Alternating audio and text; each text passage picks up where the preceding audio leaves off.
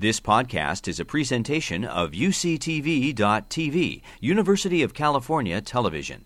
Like what you learn, help others discover UCTV podcasts by leaving a comment or rating in iTunes. So we're now uh, to our final session called Growing UC Past Successes and Future Challenges. And it's my pleasure to introduce Lawrence Pitts, Professor Emeritus of Neurosurgery at UC San Francisco, who was. Uh, the Academic Senate Chair in 2003 and 2004, also the Provost of the University from 2009 to 2012. Larry.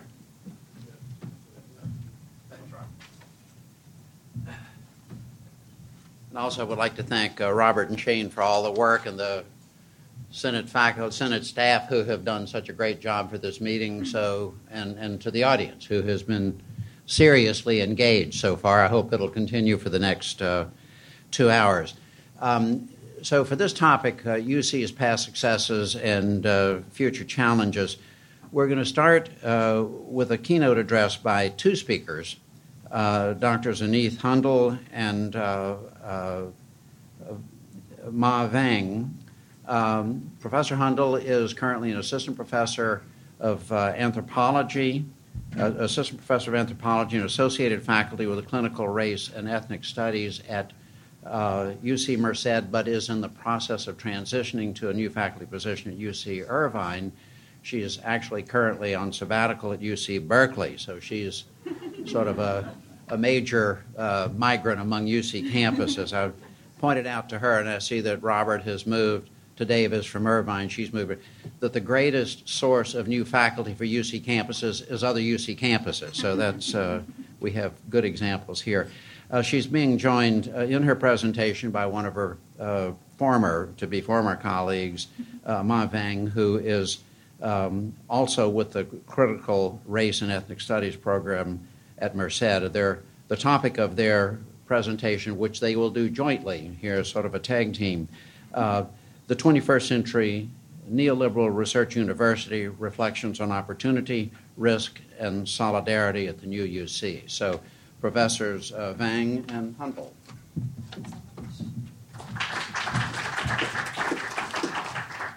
Okay, thank you so much for hanging in with us for the very last session of the day. We really appreciate it.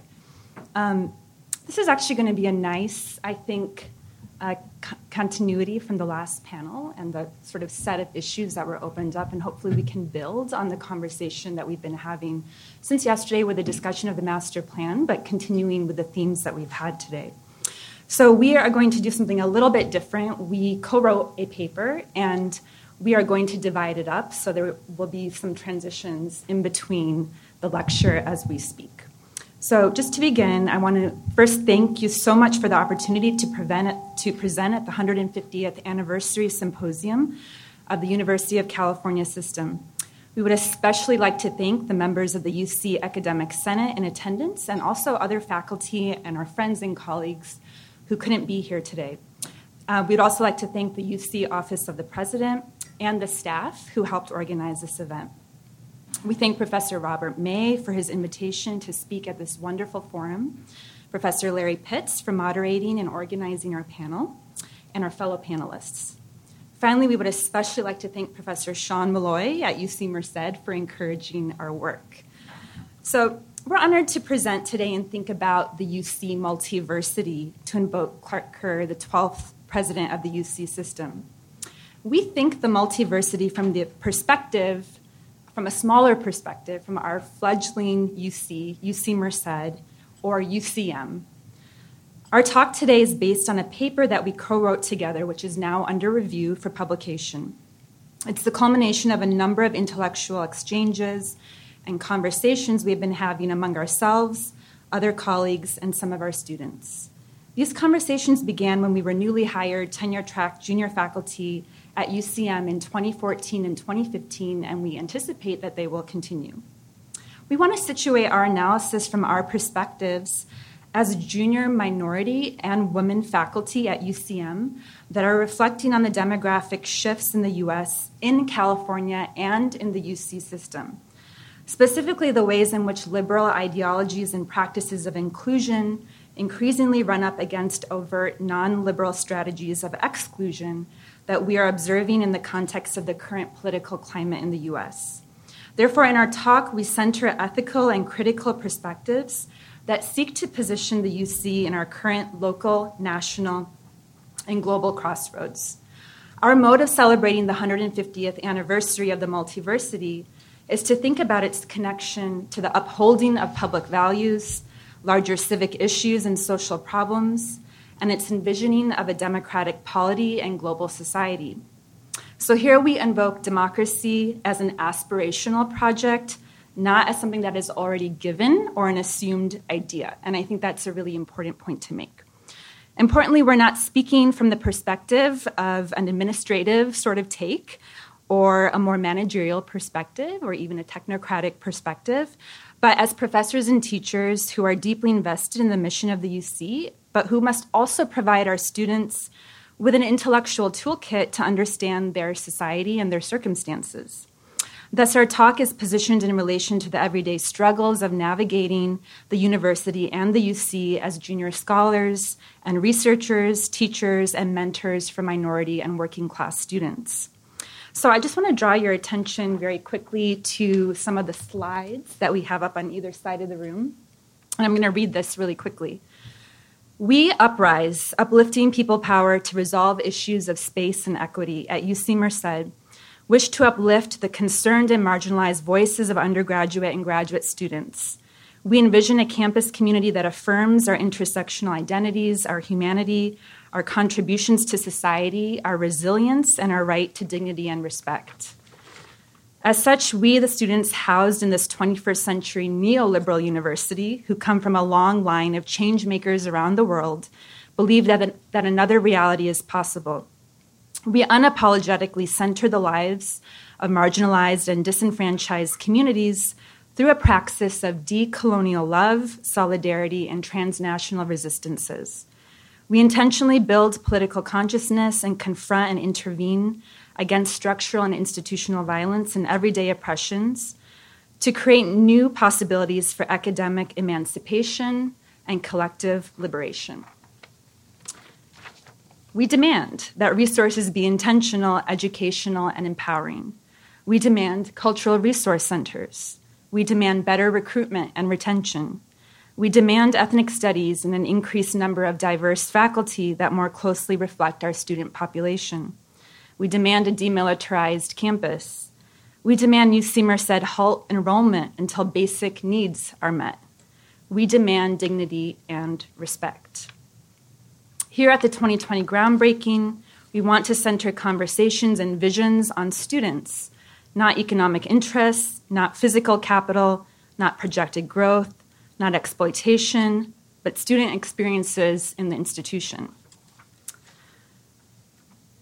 So we start with these uprise demands because it articulates our students' vision of UC Merced, the 10th and newest campus in the UC system located in the San Joaquin Valley of California. This university has two branding slogans the first new American research university of the 21st century, and building the future in the heart of California. The Uprise statement was delivered by a group of minority, working class, and queer undergraduate students to administrative leadership during the 2020 project groundbreaking ceremony, which celebrated the campus's latest building expansion.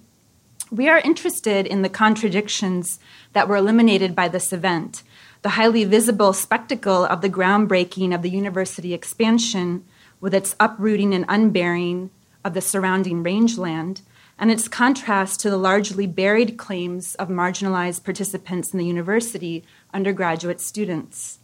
Indeed, as I discuss further, this is directly related to the larger structural paradox of the UC, decreasing state investment and the increasing enrollment of majority minority students. We suggest that UCM offers an ideal case to ethnographically understand what is often overgeneralized and essentialized as the neoliberal university in American academe. So I'll come back to what I mean by neoliberalism in a moment. We argue that UCM is somewhat of an exceptional institution in the UC because it is a neoliberal university from its inception, origins, and development. We are interested in how UCM is an active agent of neoliberal processes and not just acted upon by neoliberal processes. Moreover, we focus on how the university secures its reproduction via three primary logics one, the aspirational projects of the UC Master Plan and the California Idea, two, what we describe as neoliberal developmentalism, and three, what we call neoliberal diversity projects. Essential to our argument is our methodology, which makes use of our training in anthropology and ethnic studies. We also critically assess ideas foundational to the UC system, such as access, diversity, equity, and public, and suggest that they are arresting concepts. In doing so, we attend to the work of concepts and what colonial historian Ann Stoler calls the project of concept work. For instance, we are interested in terms like diversity and access, the work that they do, their ontologies or their conditionality of being, what they might preclude or occlude, and what ideas and practices they make mobile and immobile in the UC. We ultimately advance a critique of the entwined relationship between neoliberalism and diversity to read the neoliberal university through a lens of both race and knowledge formation. In doing so, we ask critical questions about the university as a late liberal capitalist formation itself, as well as the burden of representing the university's ethical commitments to society. So, in other words, we're asking broader philosophical questions like what is the university and what is it for? Who does it serve? How does it do the work that it does? And as a side note, here we have much more to say about our, our approach to diversity, but due to time constraints, for us, we're just approaching this as a critical concept or through a critical approach we point out that diversity can vaguely mean inclusion in major- majoritarian liberal multicultural society, but it also often entails exclusions and can avoid actually dealing with minority difference. And so that's a sort of continuity with uh, the previous panel. By reframing UCM as the 21st century neoliberal research university rather than just the 20, 21st century research university, we make legible the neoliberal conditionality and reproduction of the institution. We argue that the university affords opportunities to students, staff, and faculty, but they also entail and are constituted by risk for the very vulnerable populations that the UC serves. UCM's origins as a form of the neoliberal university means that a diverse student body, mainly first generation, poor or working class, and racialized, have a necessarily ambivalent relationship to the institution. By highlighting risk in what we call the opportunity risk dyad at UCM, we center the racial crisis of university development under late capitalism, providing more evidence for the multiversity as an intellectual, ethical, and material matter of inquiry. Our reference to racial crisis resonates with Paula Chakravartty and Denise Ferreira da Silva's point to quote, situate the racial moment of the financial crisis in the last three decades of neoliberal backlash waged across the post colonial global south. Unquote. Centering racial crisis in our analysis points to race not simply as a tokenized phenotypical marker of difference, but as an ideological framework, material expression, and lived embodiment of social inequality. By centering the experience of risk among working students, staff, and faculty of color, we observe that these groups possess complex intersectional identities, histories, and traditions of thought that are often illegible, deracinated, or assimilated into liberal multicultural citizenship and diversity initiatives. Thus, the opportunity risk dyad is symptomatic of an institution like UCM where administrators and external assessors view the numeric diversity of the campus, what we might call structural diversity, as a successful marker of access, equity, and equality in the UC. So, what we are arguing is that structural diversity is not enough, right? So, before shifting back to Merced, what do we mean by neoliberalism and neoliberal university? We draw on a large corpus of scholarly thinking on what has been described as a post 1970s world capitalist order that is more aggressive and volatile than conventional liberal capitalism. This form of capitalist accumulation is entwined with both governance and ideology to promote what cultural critic Henry Giroux has described as an economic Darwinism, which encourages on many scales unchecked privatization, commodification, free trade, and market deregulation. This economic Darwinism privileges personal responsibility over larger social forces, reinforces the gap between the rich and poor by redistributing wealth to the most powerful and wealthy individuals and groups, and fosters a mode of public pedagogy that privileges the entrepreneurial subject while encouraging a value system that promotes self interest and disdain for social responsibility, public values, and the public good. Other qu- consequences, of course, that we know are the dismantling of the welfare state and the idea of a social contract, uh, the enrichment of corporations and the defense industry. Um, it facilitates the retreat of state support in what is increasingly being described as zones of social abandonment. Social problems are often increasingly criminalized.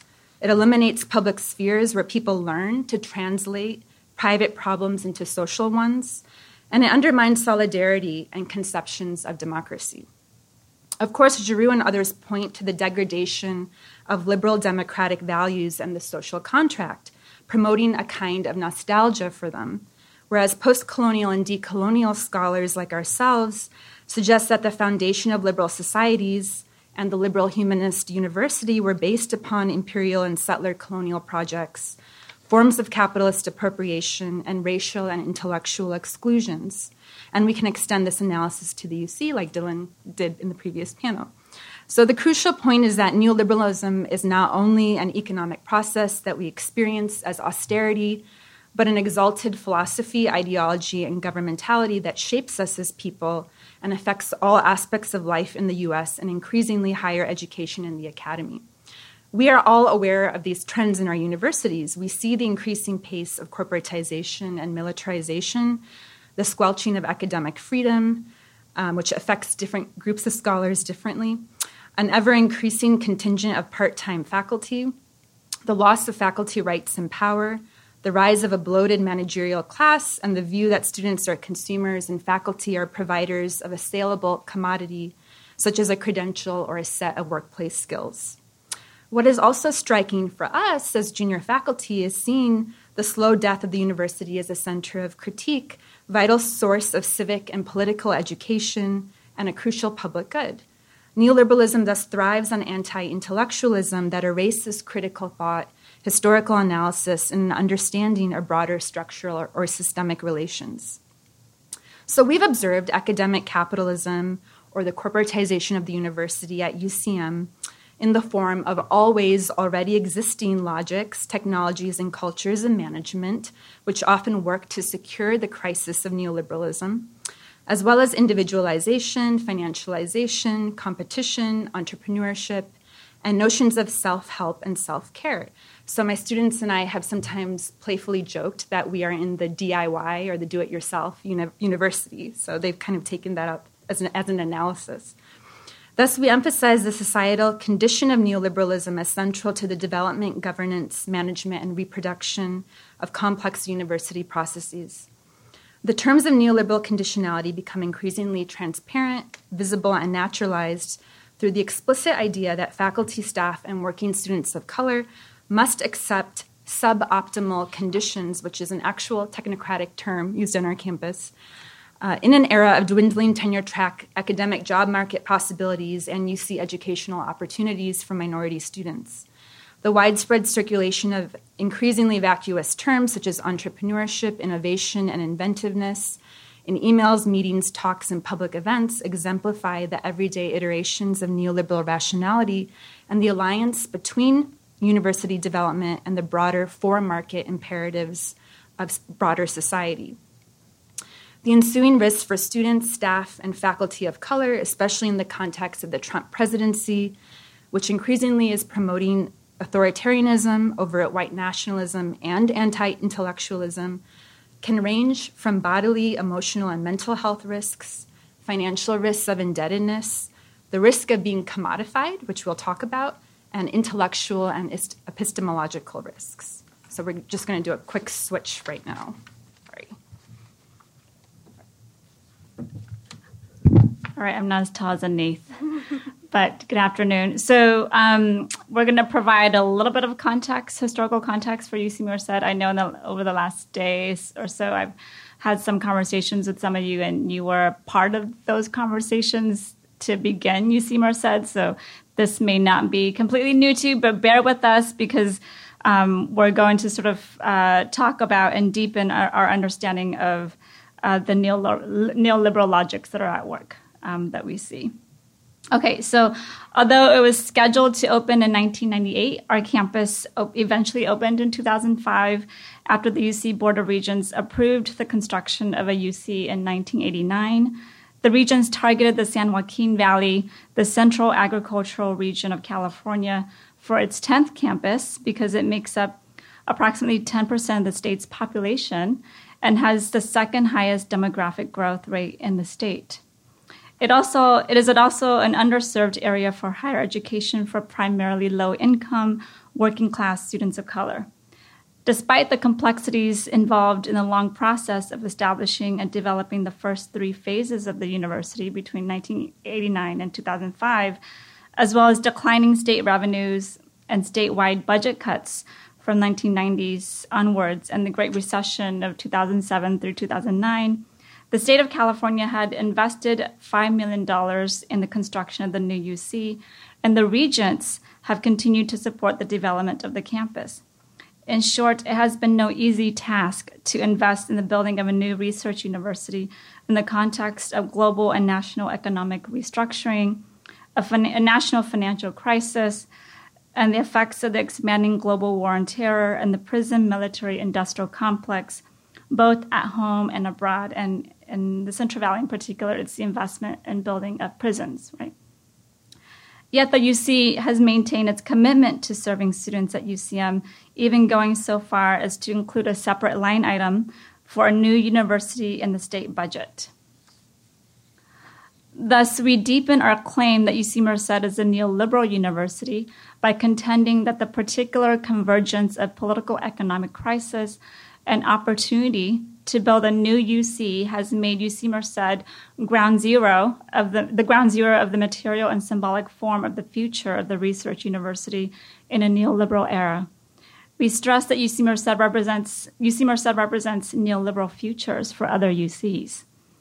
On the one hand, UC Merced is an institution built on aspirational claims of the California idea, the master plan, including the UC system's legacies of research and teaching for the public good.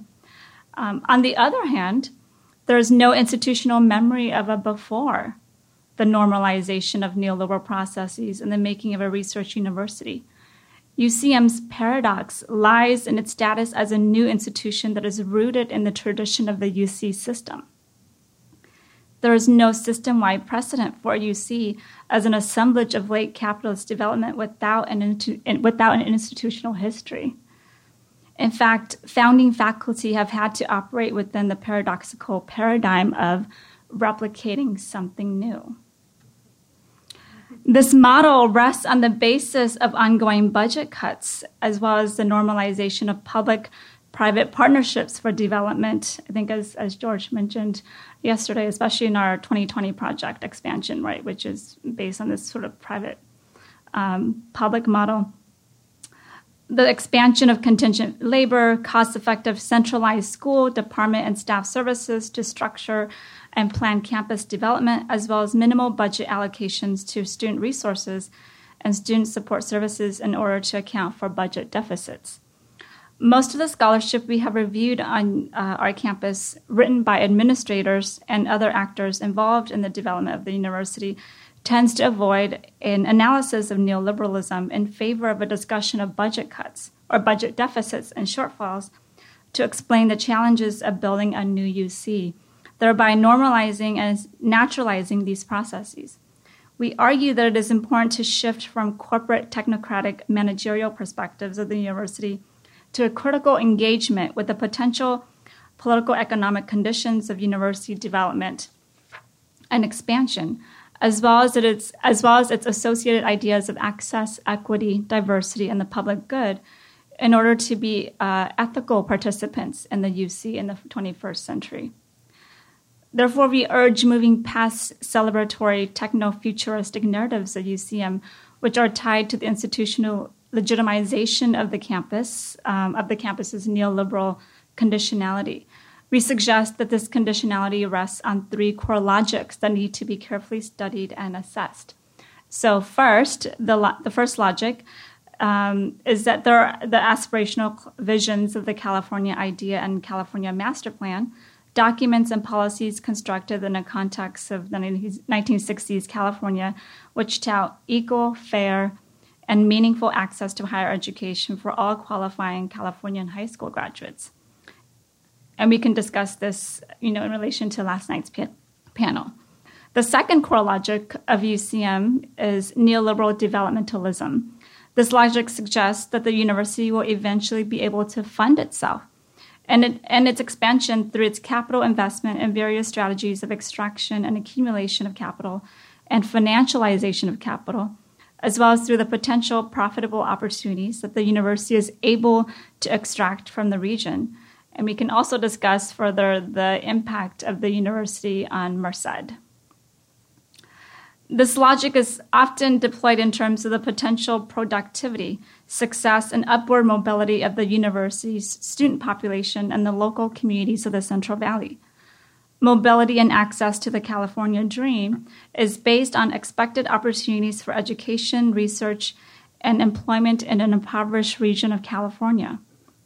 Often we have found that discourses about the institutions construct UCM as a benevolent university in the region tasked with the burden of uplifting the racialized poor, but also the opportunity to tap into the valley's ostensibly unmined um, human and natural resources.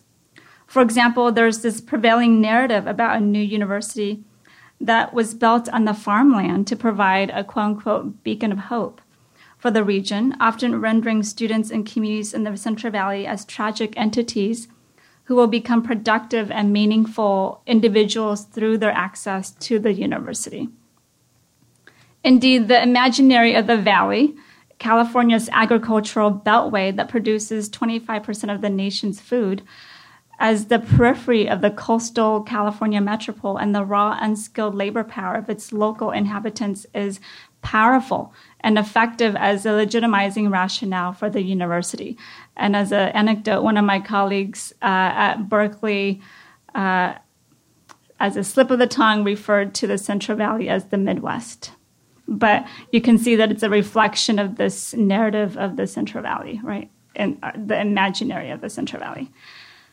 Third is the neoliberal, the, is the neoliberalization of diversity at UCM, which um, persists right in the university's aims to produce, name, and manage diversity, both celebrating the presence of bodies of color and inadequately addressing the politics of racialized, gendered, minoritized difference in the university or the structural concerns, lived realities, and educational needs of a complex student population. UCM produces neoliberal diversity formations epistemologically through liberal diversity speak, statistical and demographic data, and tokenized narratives about the region, its people, and the vulnerable student population. Knowledge about students, which are based on discourses that celebrate the presence of diversity as a form of equity and access, can also be paternalistic, often rendering students as homogeneous, vulnerable victims with less discussion of the agency of students and their communities to shape the vision of the university itself. However, we also stress that the neoliberal uni- university is not a complete or totalizing project. It is a complex assemblage of ideologies, discourses, and material processes and practices. Neoliberal governance is often ad hoc and improvisational. Actors and agents create and implement policies as they respond to crisis. We are tying our shoes as we're running captures many aspects of claim making, program building, policy making, and implementation on our campus. We are especially interested in how these processes create minority difference and student citizen subjects, as well as the forms of solidarity and resistance that the neoliberal university might compel. Under these conditions, student, staff, faculty, and faculty of color similarly develop decolonizing, anti racist, and anti capitalist practices that operate along differing political alignments.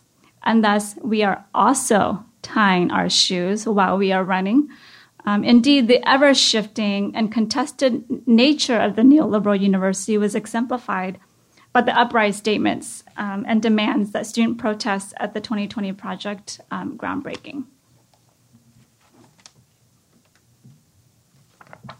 Switching back and adjusting the mic.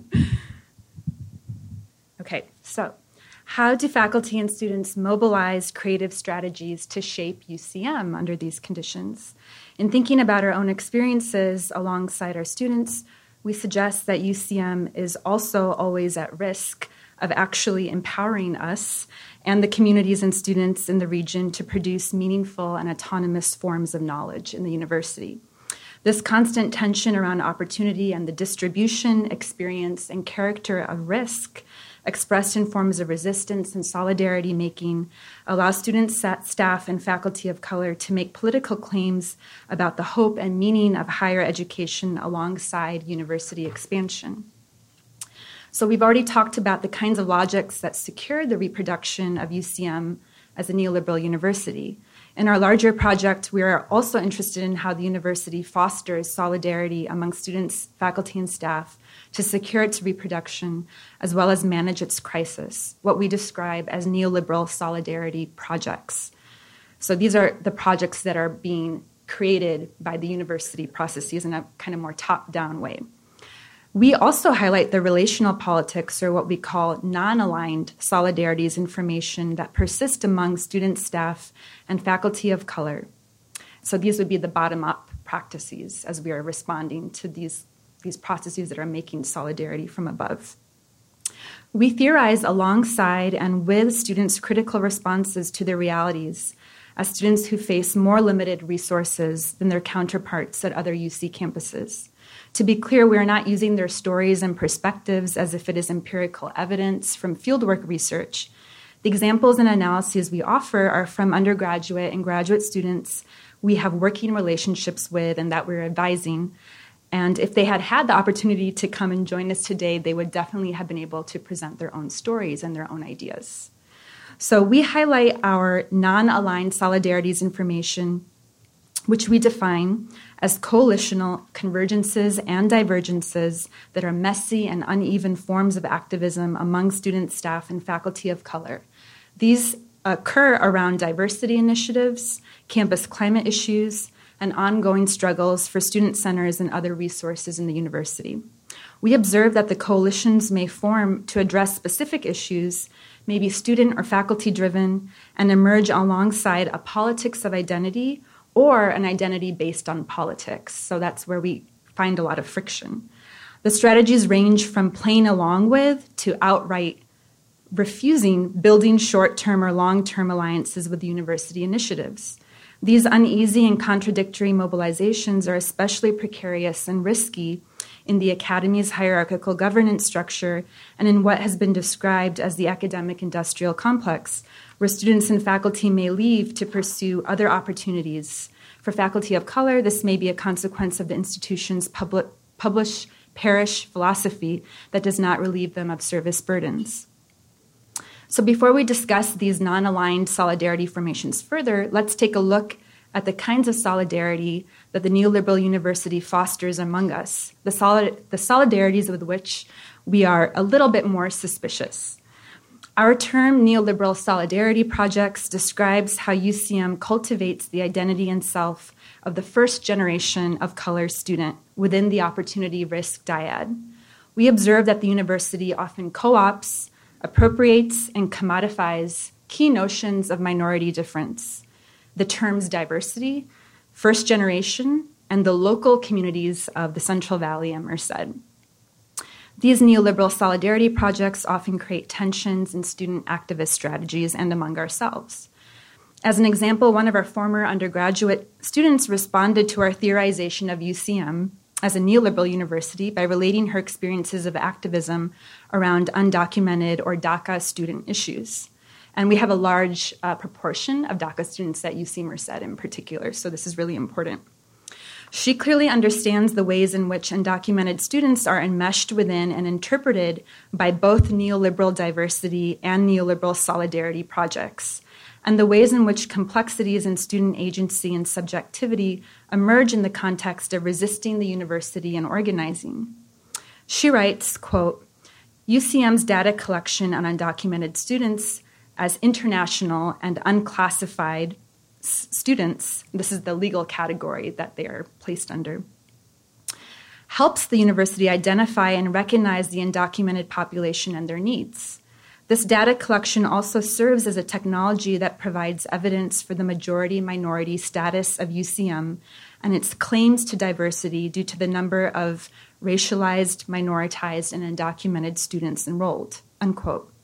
We don't discount the importance of collecting data on undocumented students to provide services to them at the UC and at Merced. But we do critically and ethically assess the ways that data collection has been used to advance the university's diversity initiatives, which can further dehumanize students and undermine substantive forms of inclusivity. Our student explained that UCM employs data on undocumented students as evidence of diversity to construct itself as a progressive institution. This, in turn, serves as a disciplining force that compels undocumented students to conform as model minorities, who should then be able to, uh, to, um, to become citizens in the US. This is encapsulated in the figure of the undocumented dreamer. Our student observes, quote, the university positions itself as an ally of the undocumented community, but readily sells our stories to journalists in exchange for the press to construct UCM as a welcoming institution that does diversity work. Unquote. Here she is referring to the New York Times article published in February 2017 about UC Merced's undocumented students, which deceptively, under the guise of interviewing first generation students in the Fiat Lux program, a, journal, a journalist uh, published the doom, sorry, dorm room numbers and pictures of interviewed undocumented students both online and in a print copy of the newspaper, compromising the students' safety and security in the context of right wing attacks and their fears of deportation by ICE in the Central Valley. Our undocumented students came to us during this difficult time to hear their concerns and understand their sense of mistrust of the university. Indeed, some faculty, including Professor Malloy and myself, met with the Vice Chancellor for Undergraduate Affairs to discuss how the university would address media requests and its protection of undocumented students' private information in the future. Our graduate students provide another example of the neoliberal university co opting diversity and fashioning neoliberal solidarity projects for them. They borrow Rayya El Zein's term neoliberal Orientalism, which describes the process by which Arab artists in the Middle East are co opted by both progressive and conservative discourses to depoliticize Arab and Muslim anti racist struggles and artistic expressions. Our students use this term, neoliberal Orientalism, to describe the university's, quote, fascination with Muslim and perceivably Muslim individuals while simultaneously excluding people within those communities from academic spaces, unquote. One graduate, our graduate students are often embraced by the university's rhetoric of diversity and inclusion of Middle Eastern, South Asian, and Muslim students through their pictures on campus promotional materials and on the websites, Yet they encounter marginalization in academic spaces by the lack of investment in coursework and intellectual events relevant to their lived realities in the US and in transnational contexts.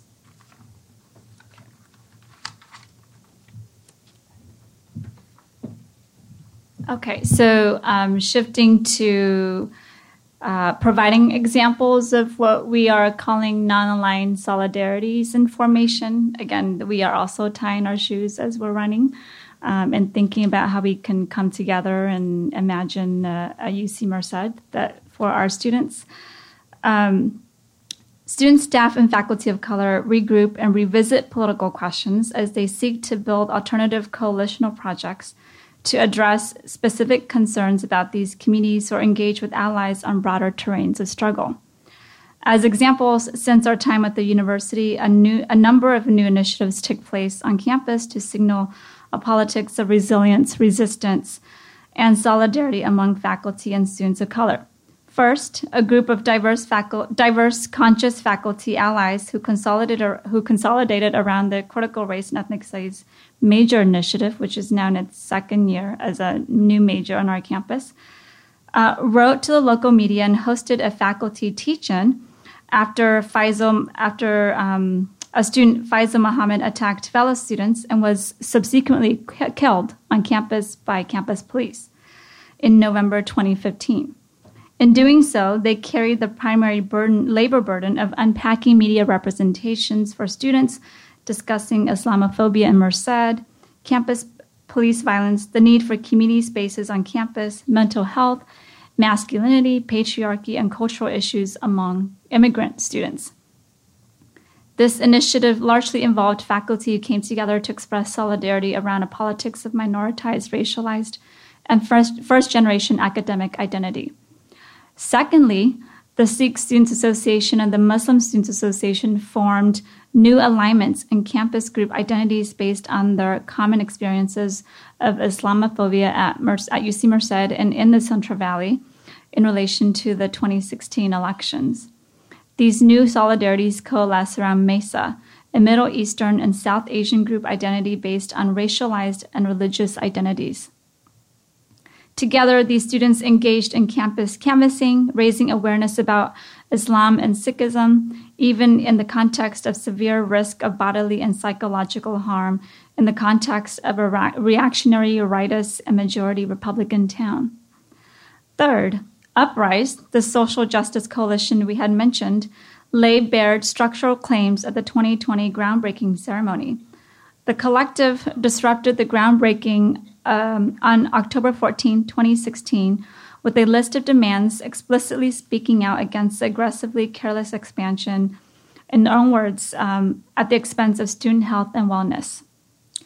Two of our current undergraduate students discussed their experiences expressing the demands that, and I quote, as queer women of color, the experiences we have encountered are of violence, trauma, and injustice that deliver epistemic harm and disempower students. It is through coexisting with other students that we co create and recognize our power as we interrogate the violence we experience in institutions of higher education. End quote. Our students recognize the epistemic injustices of the neoliberal university and its work to preserve power by withholding shared social spaces and access to resources to limit thought, conversations, and actions. But they assert a praxis of care that they ex- uh, explain as uh, continued existence within the institution and contributing to systems of care that uplift us, uplift us when our university chooses not to. As our graduate students explain, spatial justice or claiming cultural and safe spaces became an important initial component of Uprise among some students. These students challenged one of the university's key diversity claims that our diverse student body should already make our campus a welcoming place. And they challenged this claim by demanding that the expanding campus make, spa- make room for such student spaces. As such, this discussion of relational politics has shown our think uh, as our discussion of relational politics has shown, our thinking about both precarities and solidarities in the neoliberal university is a dialogic and relationship making endeavor with students. Indeed, engaged as we are in our various life and labor strategies, we are compelled by the possibility of a new kind of relationship to the UC, such that administrative elites are indebted to its diverse constituencies, both the students, communities, and the region. That provides the rationale and legitimacy of the success of the university. So we conclude this, this talk by highlighting the value of students as producers of meaningful knowledge rather than consumers of Eurocentric knowledge. They feel and understand the risks of the university's diversity initiatives, even if they may not always have the academic language to express it. And this, for us, in terms of teachers at UC Merced, also means that we shift a pedago- pedagogical approaches, right? So um, to facilitate their learning and to build a critical vocabulary to empower our students' analysis of what they already know rather than providing them with new information. As the students' excerpts show, they are already con- connecting their experiences at UCM to the broader national global context. They are also already producing knowledge that is not invested in reproducing the university's neoliberal logics. Thus, we ask, what does celebration look like in the context of the neoliberal university's co opting of racialized students? For us, it is an opportunity to envision a decolonized university that challenges neoliberal governance, knowledge production that is valued in relation to its market profitability, and traditional program building. Celebration means tackling the critical questions of how does and how will the University of California reflect the needs of its students in their current historical, political, economic, and societal crossroads? How will they maintain their autonomy, claim space on campus, and contribute to the development of the fledgling university? As faculty, our celebration of the UC includes asking, also asking another set of questions. What conditions are required to make accessible a form of critical higher education that centers the flourishing health and happiness of communities of color? Indeed, what are the ethical ways to develop a new research university for the historically oppressed under neoliberal conditionality? And what are ethical ways to inhabit the university at this critical juncture in U.S. society?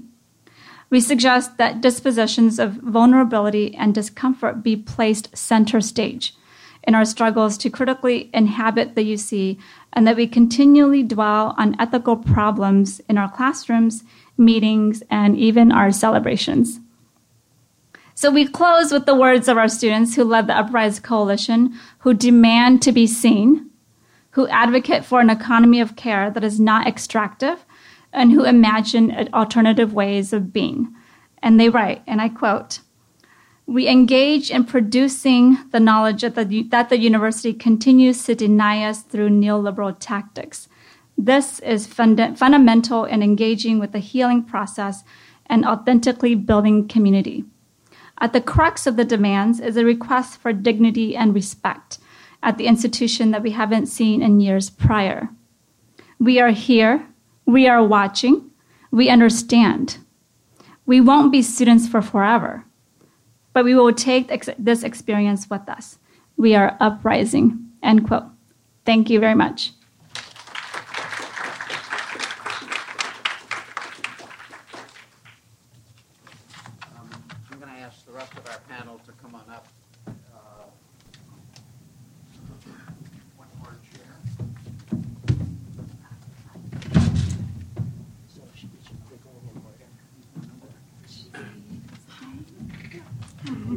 I want to thank Robert uh, and Shane for including that presentation in the overall celebration.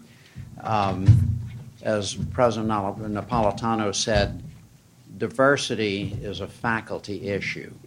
You can do all of the legislation you want, you can do the support, but at the end of the day, diversity is a faculty issue. And when I was provost, and Eddie Island was beating on me all the time about lack of diversity, and I claimed that diversification of the university faculty and students was glacial. Turns out to be slower than glacier, uh, glaciers. The glaciers are melting faster almost than our diversity is changing. So this remains a really uh, serious problem, and I'm delighted to have some interesting, informed voices both to define the problem and to help us think about how we advance on this front. So it's a it's a real live serious issue that the university has not solved. Um, income inequality is worsening. We hear that education is the best antidote, or at least one of the antidotes to that problem. And so UC has a, in my judgment, a serious requirement to address this problem seriously in the coming years. This is not an immediate fix, but it's something that somebody has to start and do more creditably than we have managed to do or that much of higher education has had to do. And numbers as provost, you can look at diversity the undergraduates, graduate students, postdocs, faculty, And it's just a seriously constraining pipeline, and it starts with our inability to bring to improve that pipeline. And until we do some serious work in that area, it's going to stay a bad problem. Our other three uh, panelists who are going to talk about UC's past uh, successes and future uh, challenges include uh, Yolanda Moses, who is a professor of anthropology at UC Riverside, uh, who has for a long time done research uh, in um, uh, social inequality in complex societies. Among other things, she's a past president of uh, the uh, City University of New York, specifically the City College. Uh, Michael Meranze, who is a professor of history at UCLA and chair elect of the UCLA Academic Senate. For the past decade or so, Michael has been reviewing what he calls the vexed relationship between UC and its critics, about which all of you know something.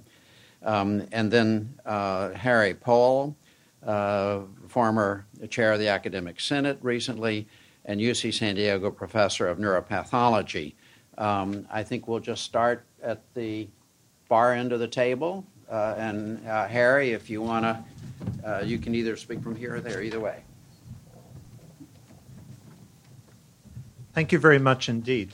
Um, I'm a superannuated optimist, um, and I am extremely grateful to the institution of shared governance. I think there's no better way for people to make friends and sustain friendships than through that, but also the extraordinary privilege of being connected to 10 universities while building a life and a career in one.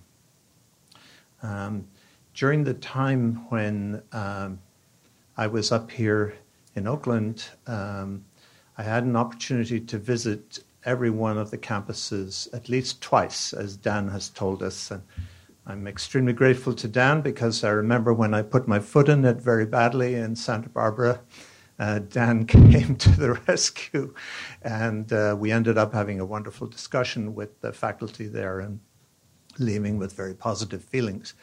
I also particularly remember visits to Merced um, I had been very fascinated by the evolution of a new campus. Um, in San Diego, when I came in 1971, we still had our first class of medical students. And there's something distinctive about a first class. Uh, they have a sense that they're going to set the traditions for the institution. And that's how it was. In Merced, I felt the same thing. And when someone a young lady came up and she was wearing a veil and she said to me with great conviction, I am a bobcat. I knew right away that an evolving culture of loyalty to the institution uh, was something that was happening right in front of our eyes. In that same year, uh, the students at Merced um, wrote a Valentine to First Lady, then First Lady Michelle Obama, saying to her, we want you as our commencement speaker. Turns out Mrs. Obama did not give that many public speeches, um, but she did honor Merced, came out to the university, and I remember hearing one of the most powerful political speeches that I've ever uh, heard or read, in which Michelle Obama talked about growing up in the environs of the University of Chicago and in a community that was totally ignored by the University of Chicago. And um, it was a very powerful slam. And I wondered later, well, the Obama Library is probably going to end up in Chicago. So I hope that the other UC, University of Chicago, mends its ways in this particular. Um, now, when uh, I first came up uh, to Oakland, I was very cognizant of the fact, foreign medical graduate, I didn't go to uh, four-year uh, college because that's not the way you learn medicine uh, in the British Isles. But um, I uh, did have um, an opportunity in this new university to read about the history of the University of California, and that's why uh, John Douglas's book, um, the California idea uh, which explores the origins of uh, education here in California right up to the time of the master plan. It's a wonderful companion. And every night before I fell asleep, I read either that book or another book, William Warren Ferrier's book on the origins and development of the University of California, 1860 to 1930. A fabulous book in that book, you begin to become aware that one of the great sustaining forces in the University of California is the shared sense of the importance of quality. And so it all starts with an American missionary group, the American Missionary Home Society, that uh, sent a young man, Samuel Hopkins Willey, who was facing a comfortable life on the East Coast as a pastor in little church uh, somewhere near Yale. Instead, this young man in 1849 was sent out to California to start higher education in the state of California. Uh, he went on a steamboat uh, down to New York, and then another steamboat took him to New Orleans. And as he was getting on his ship in New Orleans, suddenly all these very rough looking characters came, some of them carrying pickaxes and hoes and various other things. Word had just come out that gold had been discovered in uh, Sutter's Creek, and people from all over the continent were now going to converge on California. Into that environment of great turmoil, Samuel Hopkins Willies made his way uh, he had to cross the land uh, mass of Central America and then take another steamboat up to Monterey, which was a sort of functional capital of, the, uh, of California of those days. When he got out of the ship and started talking to people about his vision for education, nobody wanted to listen to him. It was a time when doctors were leaving their patients, uh, school teachers were abandoning their schools. Everybody was caught up in the fever of the gold rush. He went back to the cabin on his ship and he was in a state of despair. And then he thought, well, you know, I don't have a choice in this. Uh, I've been sent by divine providence. I'm here. And so he um, persisted. And out of that came the College of California, particularly with great visionaries like Henry Durant. But the College of California provided many, many crucial things. One was it was a liberal arts college that had succeeded. It effectively donated itself to Berkeley. And in donating itself to Berkeley, they accomplished a very difficult political task. The temper of the times in California in 1868 was just as difficult as it is in our time, and there was a great deal of contention. And so um, the demand for a university centered on agriculture and the mechanical arts. But Berkeley's, at least the gift of uh, the College of California, now made it possible for liberal arts to be part of the overall educational plan of the University of California. Another very remarkable thing that happened at that time was uh, farmers were criticizing uh, the university very uh, strongly, and so a distinguished professor, Hilgard, was sent to meet with a group of farmers. And so he sat in a room and heard a great deal of anger, and eventually he got up and uh, he spoke to them. And he said, I was a farmer in Michigan, and then I went to the university. And as a farmer, I was interested in rocks and soil and plants and seeds.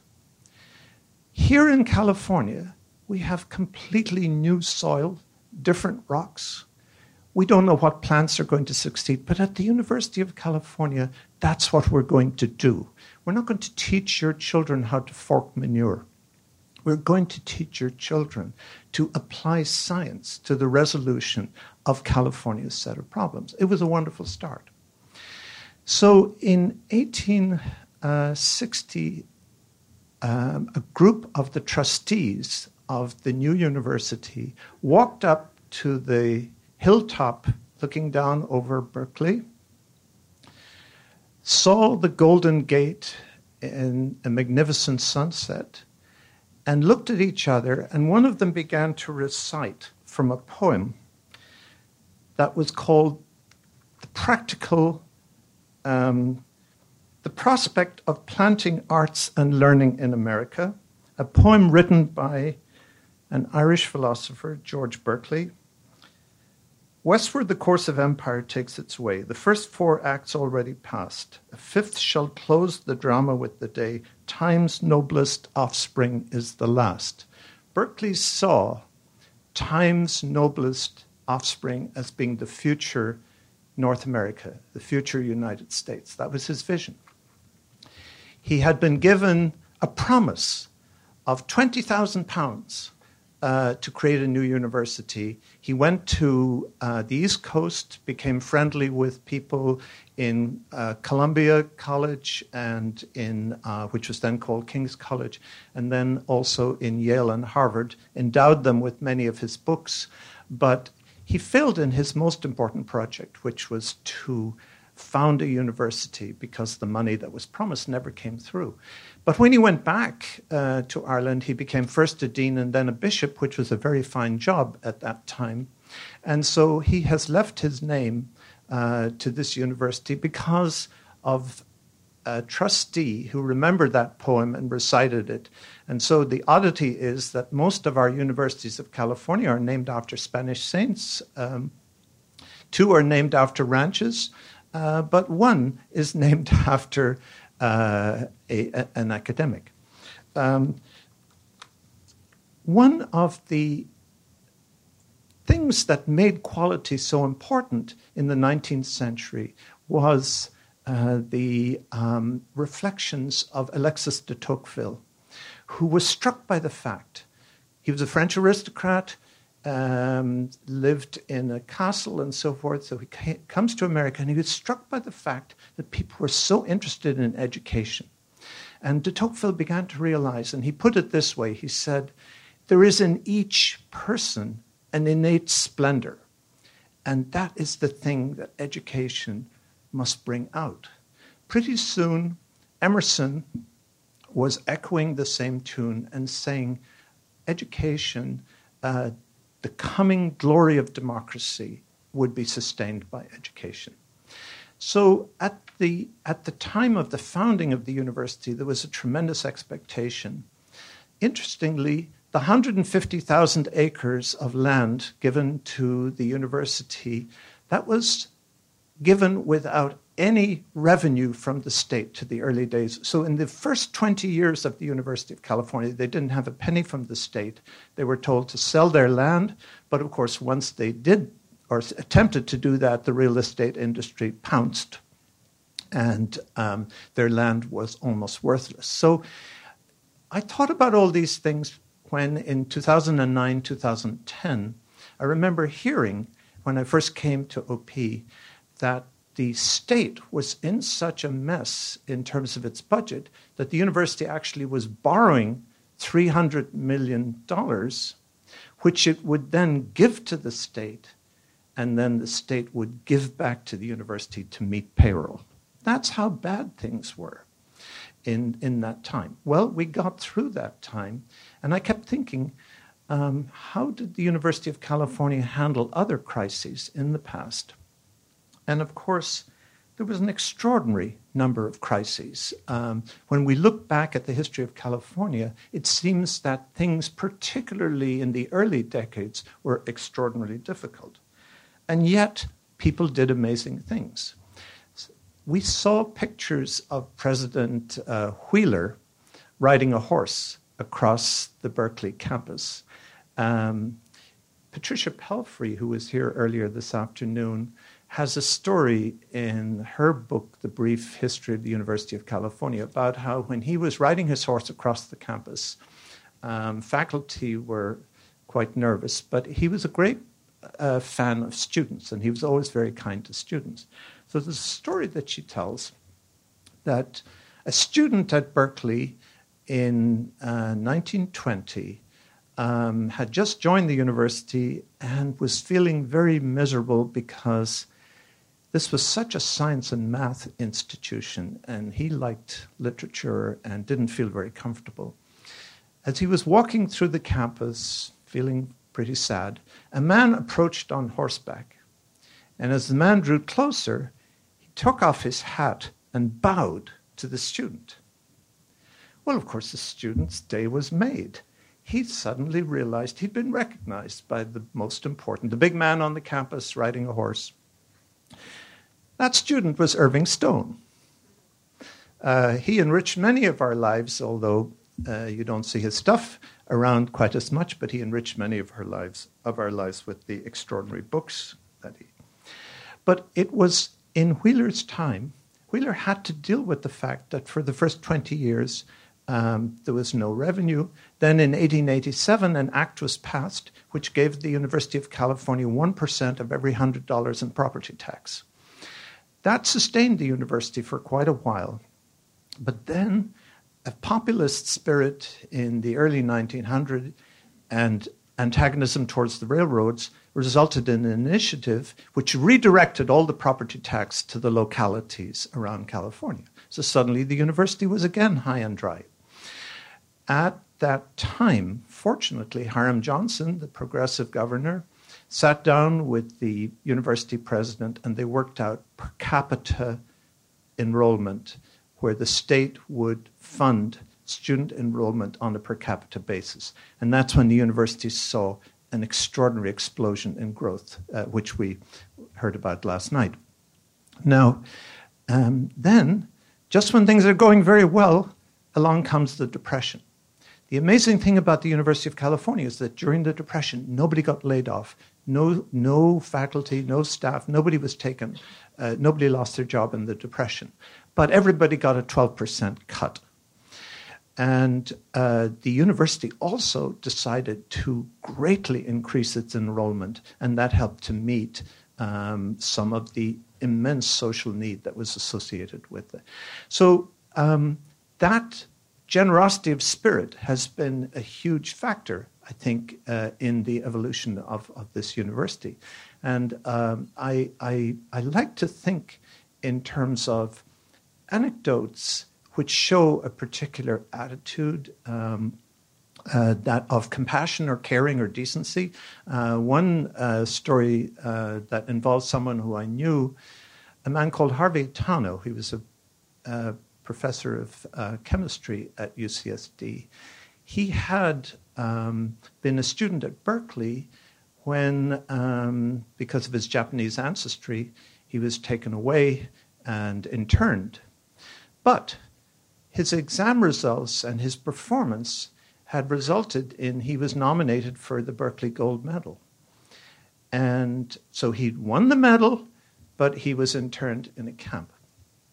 And um, so Robert Gordon Sproul, the president of the university, went out to that camp and personally delivered the gold medal to Harvey Itano. Harvey Itano then, after all the, after the war was over, Harvey Itano went on to become one of the postdocs working with Linus Pauling, and um, they unraveled the molecular structure of hemoglobin. Uh, but I think that um, one of the things that is so important to the faculty, and that is quality. And I think in quality, in ensuring quality, it's the faculty expectation of excellence, but also philanthropy has a big part to play. And philanthropy is one way in which the university is affirmed by people outside the university. It can never meet the needs of the students in terms of their tuition and education, but what it can do is show a commitment to the University of California, which is in line with its historic development. And I think one of the proudest things is to see that the University of California, one, of, one two, or three of our campuses makes it into the top of the social impact factor um, published by the Washington Monthly every year. There's always, it's either Berkeley or LA or San Diego. Um, someone is right up there at the top. And that means we are doing something that's different from other universities. We're doing it as a public university, and it's playing a positive social difference. Thank you very much. Uh,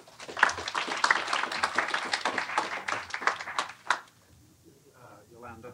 Oh, me? Okay, thank you. Hello, everybody.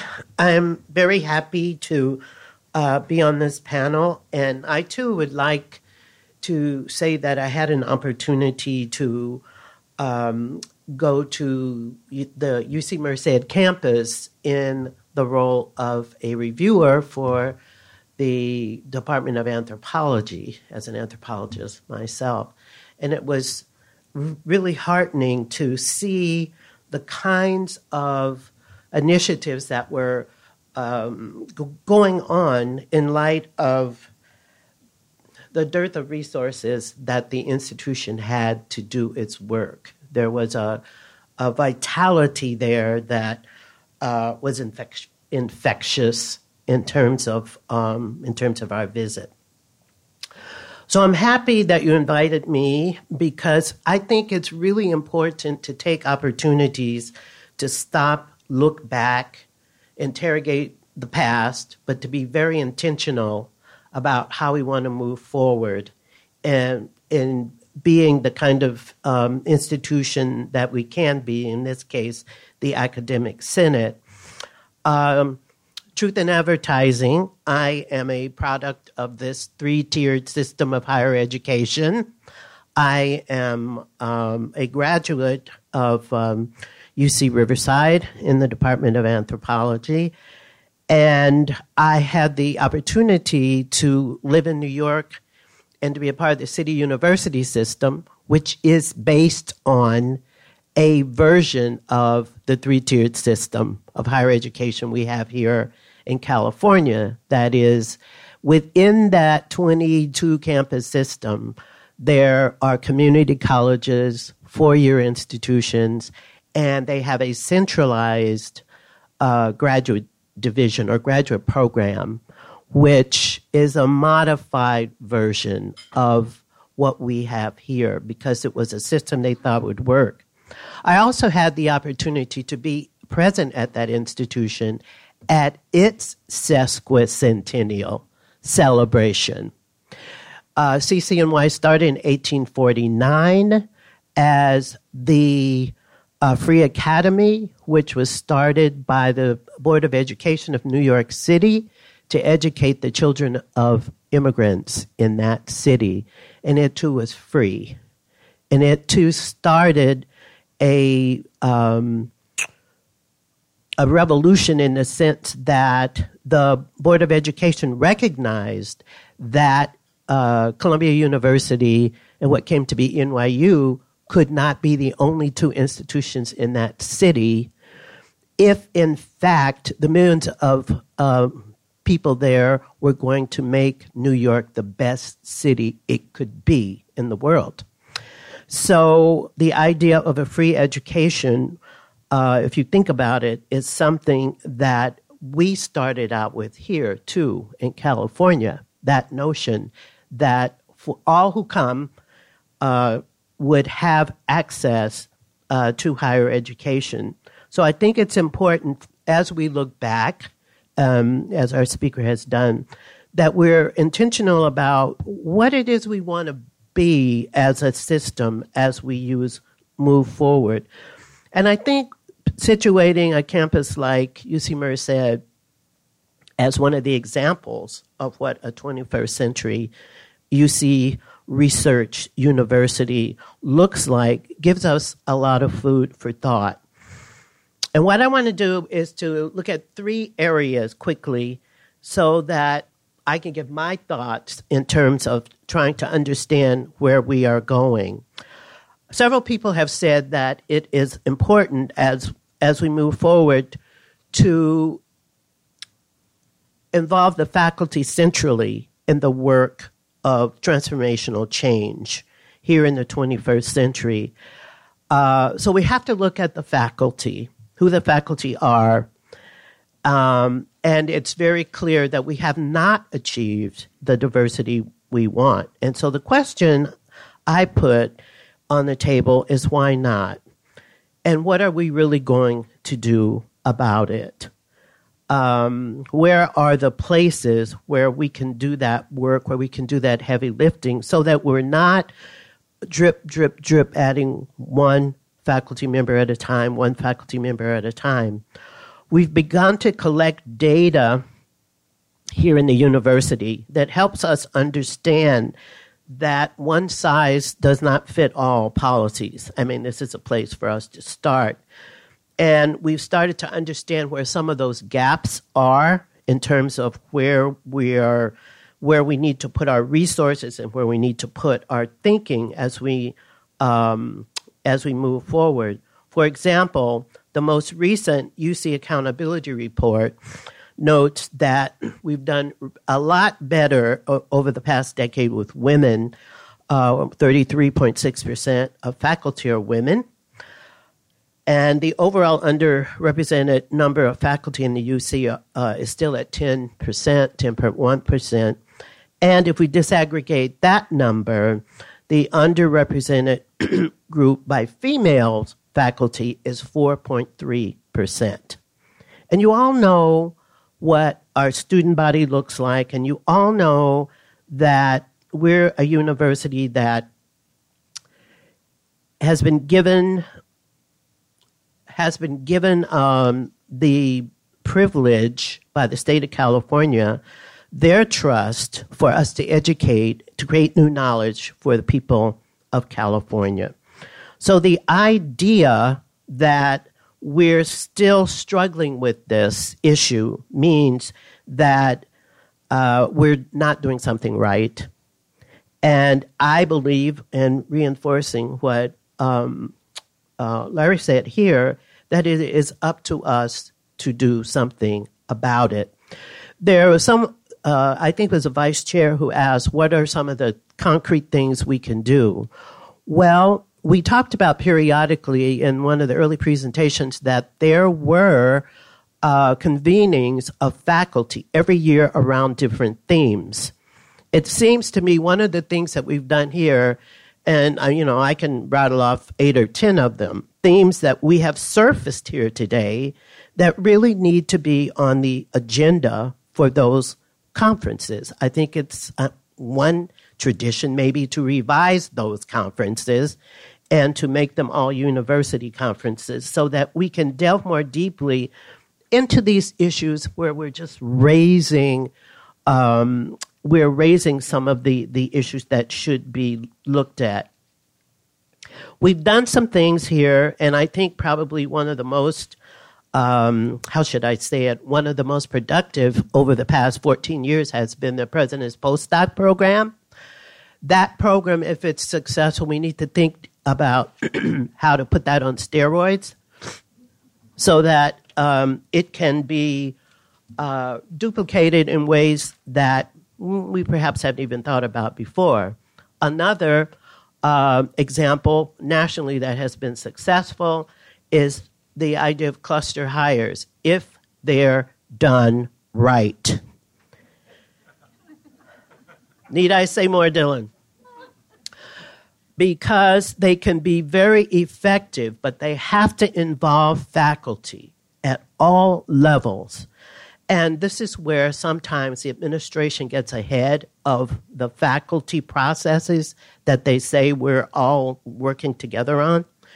Um, and that collaboration is really important. If we're talking about bringing in key, key eminent people, for example, I'm just giving you three examples. Key, uh, key eminent uh, people from universities um, where they maybe not necessarily want to leave or come to have uh, partnerships the way we do with universities across internationally. We can have them with historically black colleges, tribal colleges, places where we know these uh, professors are who would come and spend some time with us thinking through how to um, help us uh, uh, with our, our faculty hiring processes as well as to work more effectively with our students as, been, as has been talked about. So we need regular faculty convenings to do this.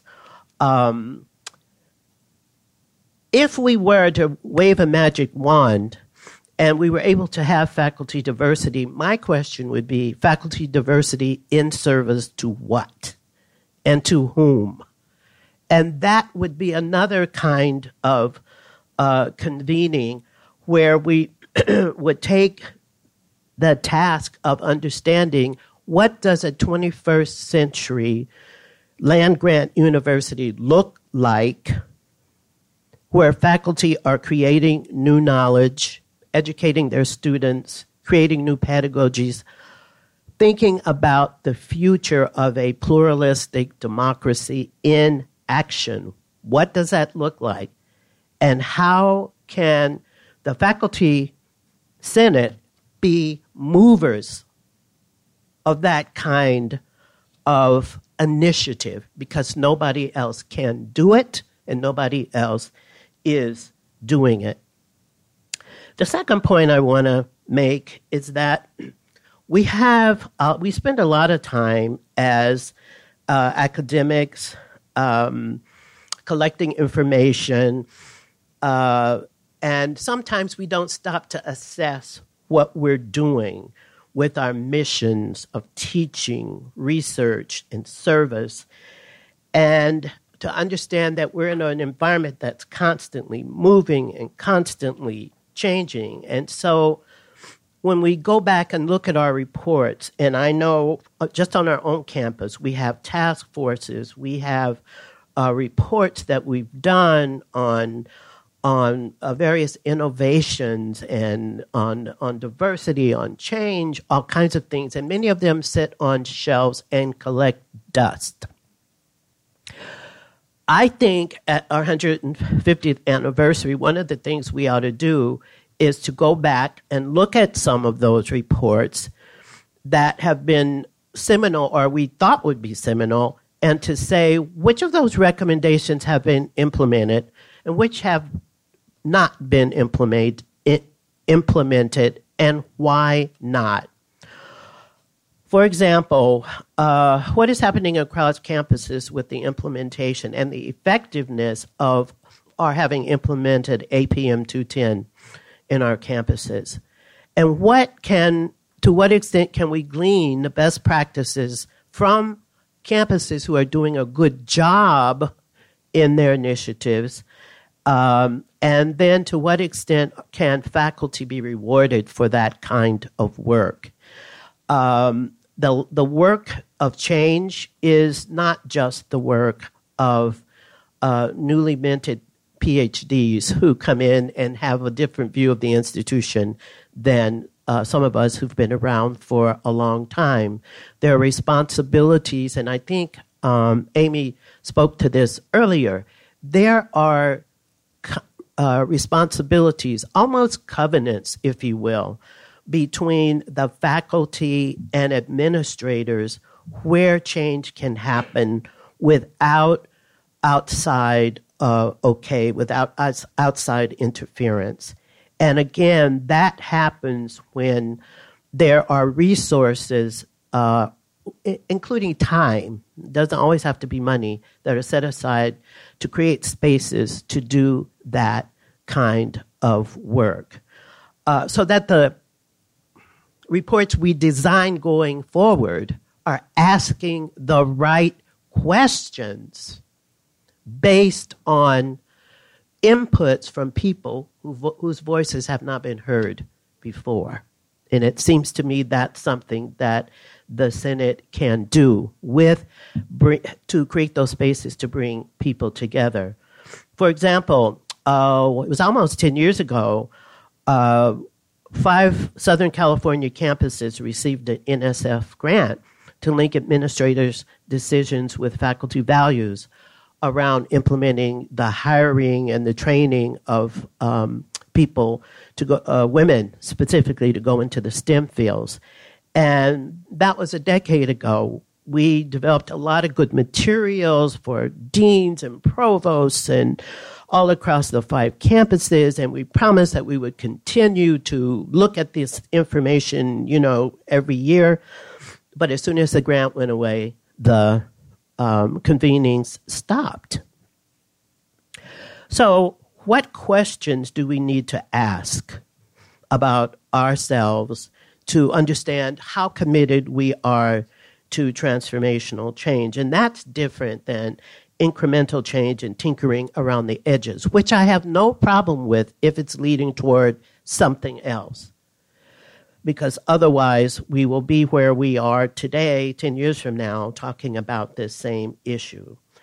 So, not only do we want to point out what is wrong, but how do we move from here to there and to have some concrete, concrete goals on how to do that? How do we create these new models that will help us to hear new voices, for example? How do we listen to students who's bringing with them their own experiences from their communities. They may have nothing to do with the experiences that any of us in this room have ever had. And our job is to educate or to co educate or to learn with them and from them. And that's a new way of doing business in the university. The third point that I want to do, to focus on is how do we as a system, and I mean faculty within this system, which by definition is a huge clunky thing, as I call it, become more flexible to mobilize around local, state, national, international research and policy issues. Yes, we're the premier research universities, but how fast do we move? How quickly can we pull people together in teams together, SWAT teams, if you will, in a good way, to do this kind of work on behalf of our university and on behalf of our community? How do we bring the power of 10 to bear on critical issues? intractable and stubborn social, cultural, economic, health related, environmental, and ultimately highly politically charged problems. I see this happening at two levels. First of all, pooling our research and policy expertise from a, a faculty perspective will allow us to um, understand what we as individual faculty can bring to the table to solve problems and maybe think critically about what it does mean to do interdisciplinary research. You know, we talk a lot about it, but how uh, how often do we actually structure our ways of interacting to create new knowledge to do that? And the second um, level, as I see it, is to be intentional about doing this cross sectional kind of work. That is,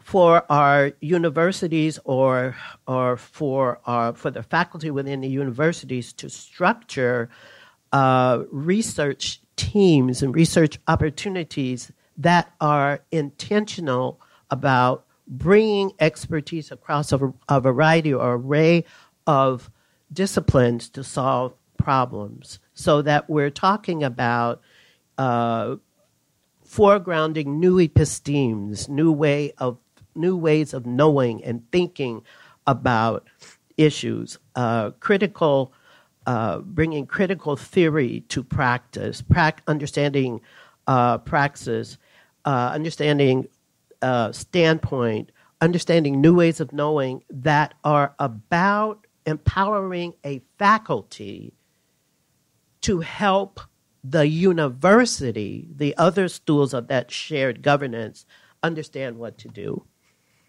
Because a lot of times, the Board of Regents and the structure of the University of California, a lot of the administrators don't have the answers and don't know what to do. For example, just like with the, with the creation of BOARS committee in the crucible of an outside threat to the values of most, if not all, faculties, because there everybody wasn't on board at that time, were in agreement that diversity and equality were not two separate entities, but go hand in hand. So that even with the passage of SP 1 and 2 and the passage of Prop 209, the law, uh, oh, Prop 209, okay, passage of Prop 209, the university was able to stand pat with its um, values. And so I think with the outside threat that we're facing now, 150 years, not from a, a particular individual or a particular group, but from our government itself. The offices of justice, the office of the Department of Education, the offices that we are in for a, a long um, ride that's going to threaten what we stand for. So, the idea of access to higher education is a value that I hope we will continue to support, even if it looks different at this point in time. Thank you.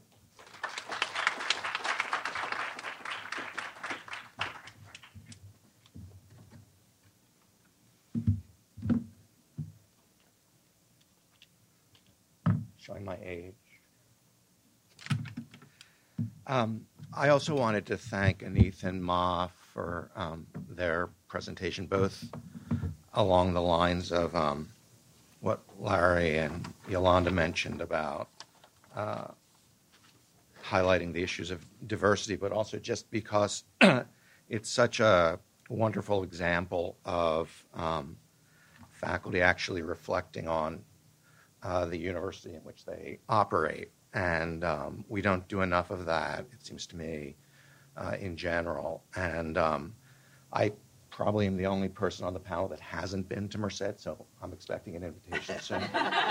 um, so that's your task. Um, anyway, uh, one of the disadvantages of being the last person is that I'm going to repeat uh, things that other people have said. Um, the advantage of being the last person is that um, then I get to leave and you don't get to yell at me for being repetitive. Um, but what I want to do is um, talk about one uh, particular aspect of uh, that, that, concerns the governance of the university for the future.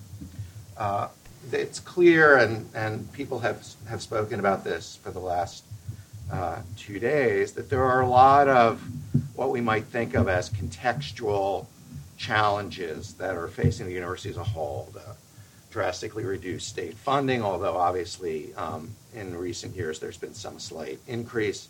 Um, the dramatic expansion in the sheer numbers of eligible students, uh, which we don't actually have the physical plant to deal with effectively, along with the um, growing complexity of that student population and the need to think clearly about um, how to teach in different ways and the widespread attacks on public higher education, higher education in general, but public higher education in particular, um, that have intensified over the last two or three years. But what I want to do is um, focus on, I put it away on purpose.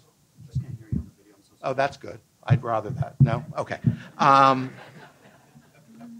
you sure? I can't get away with it. Okay.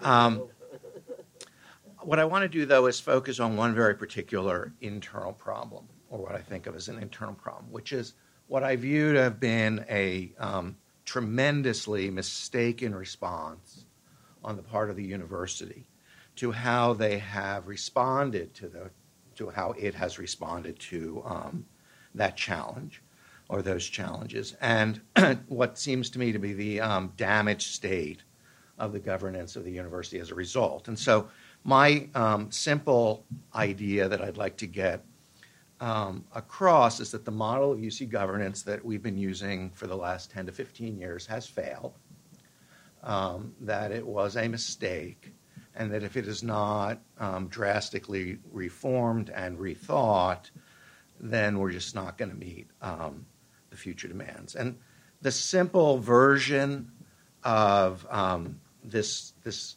managerial or um, governing form that uh, I want to emphasize is that the university, it seems to me, has responded to these challenges um, by an expansion of what is thought of as managerial flexibility. Um, it's an overemphasis on commercialization, on responses to the immediate demands of the market. Uh, it's a reduction in an open, deliberative debate and the time spent on open, deliberative debate about the future of the university. It's often um, justified in terms of the need to be nimble, which I think should be added to um, Anneeth's vacuous list of terms like entrepreneurial and innovative because it means absolutely nothing um, and uh, overlooks the fact that if you nimbly come up with a bad idea, you have still come up with a bad idea. Um, now, there are a lot of different aspects to this, but I just want to um, focus on um, one part, which it seems to me is the, for all of our shared um, paeans to uh, quality and scholarship and research, what seems to me to have been um, a long term denigration of academic authority within the university um, and concomitantly with the um, lessening of the authority of the academic senate. Um, I think that this is a result of uh, decisions and choices made both by administration and by the Senate, um, and I'll talk about both of them in turn. Um, but there are a few more administratively centered examples that um, I'm just going to offer. I mean, there are many, many others. Um, first, um, people mention the uh, unused task force reports, but I think the whole issue of task forces is itself something that needs to be rethought. The proliferation of administratively run tra- task forces that choose selective faculty preferred by the administrators um, as an imitation of shared governance has spread, um, maybe not so much on system wide, I don't know, you guys could tell me better, but certainly on campuses. Um, you know, there's you, you get a list of acceptable faculty members, the Senate responds with a list, and then they choose the list of acceptable faculty members. Um, and then they say, well, we put faculty members on our task force, therefore they're shared governance. It's not quite the same thing. The growing numbers of so called tiger teams at OP and at campuses, which, um, you know, let's face it, uh, you know, okay, it might lead to some form of crunchy cereal, but it really is not um, the sort of governance structure that a university wants. Uh, the recent creation of a university center that might have been discussed at the previous panel um, without following the actual requirements of the UC compendium, um, that was created without full academic senate participation, um, was established, now gives grants, um, has a governing board, um, and is allegedly the centerpiece of UC's contribution to debates about free expression. Again, produced in a completely inappropriate fashion procedurally, and it was without consult- consultation. Now, in certain ways, um, the Commission on the Future, I think, was the poster child for this change. Um, it w- might have been an opportunity for the Senate to sit down and seriously think about um, the future of the university. Um, instead, for a variety of, of reasons and choices that were made, made by both Senate and administrative leaders, it was handed over. Um, it was administratively run. Um, it was handed off to a regent. Um, and uh, let's, leaving aside the um, incredible administrative efficiencies and savings that have resulted from UCPath, um, we can we only need to um, remember in thinking about um, the Commission on the Future um, the mind-bogglingly bad predictions that accompanied the beginnings of UC Online. Um, you know, Chancellor um, Blumenthal mentioned that there were many people who were in, entranced with MOOCs.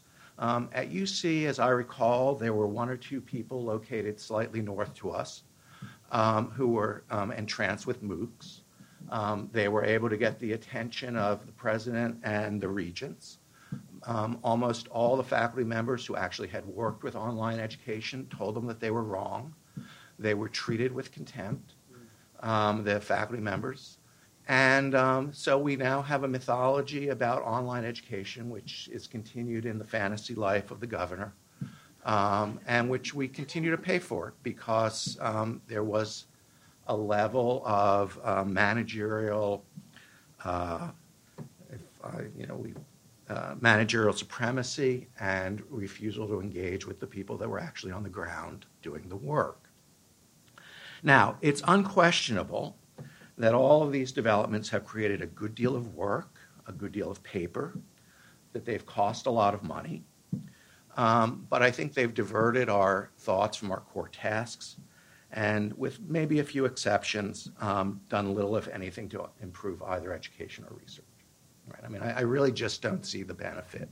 And then if you throw in the financial side, which is that with all of these, I'm sorry, the provost isn't here, so he can tell me I'm wrong, but um, with all of the um, alternative revenue screen, streams and the multiplicity of SSDPs and um, the huge philanthropical campaigns, uh, the last slide I saw suggested that in terms of core funds, we have about 30% per student of what we had in 2001, um, despite all of the uh, rises in tuition. Now, obviously, that's because of state cuts, but the point is that once we conceded that fact and went in this other direction, we had lost the game. And until we figure out a way to not think that way, we are going to lose the game. It's just not going to work. Now, um, this is where I get a little repetitive. Um, in thinking about how we might move beyond that, uh, it is, I think, important to recognize or to remember two uh, points in UC history that were mentioned by John Douglass and George Blumenthal and um, probably six or seven other people. Um, the first is that in the Organic Act um, that created the university, the Academic Senate was, and here I'm quoting, uh, created, uh, or at least in part created for the purpose of as they put it, conducting the general administration of the university and memorializing the Board of Regents. Now, I, I read this as saying a couple of things. One, you know, the Senate is there for governance and administration. The other is just to note that although our powers are delegated by the regents, the Senate was created at the same time as the regents. And therefore, um, I think we need to take that seriously, right? the re- uh, autonomy may make a great university. The Board of Regents doesn't, especially this Board of Regents. Okay. Um, and, um, and I think the Senate needs to remember that. The second point um, that make, and this is something that John also mentioned, was that in the, and I, and I think um, Robert mentioned as well, you know, one of the crucial aspects of the Berkeley Revolution amongst others, was the authority to organize its own committees. Now, the Senate still has that authority, but when governance is done by task forces and tiger teams, um, that authority becomes much less meaningful. And it's a way of avoiding that authority when you establish task forces and tiger teams. So it seems to me on the administrative end, and again, I guess you're as close as we come to an administrator, actually still in the room, and you're not even an administrator anymore And you. Um, so this is probably. You do, but I'm just saying I can't get you to do these things because you're not an administrator anymore. Um, um, you know, the the first thing, yeah, the first thing that you know you all should be saying to your administrators is that they need to stop seeking shortcuts and end runs around the necessary deliberative process with the Senate. Um, I understand that can be frustrating. I mean, after all, if you have just invented the wheel, um, you may not want somebody pointing out that it has been done before and it's not exactly going to fill in that square position. But um, it is actually necessary to have that sort of debate and discussion. As I say, if you rush into a bad decision, it doesn't alter the fact that it's a bad decision.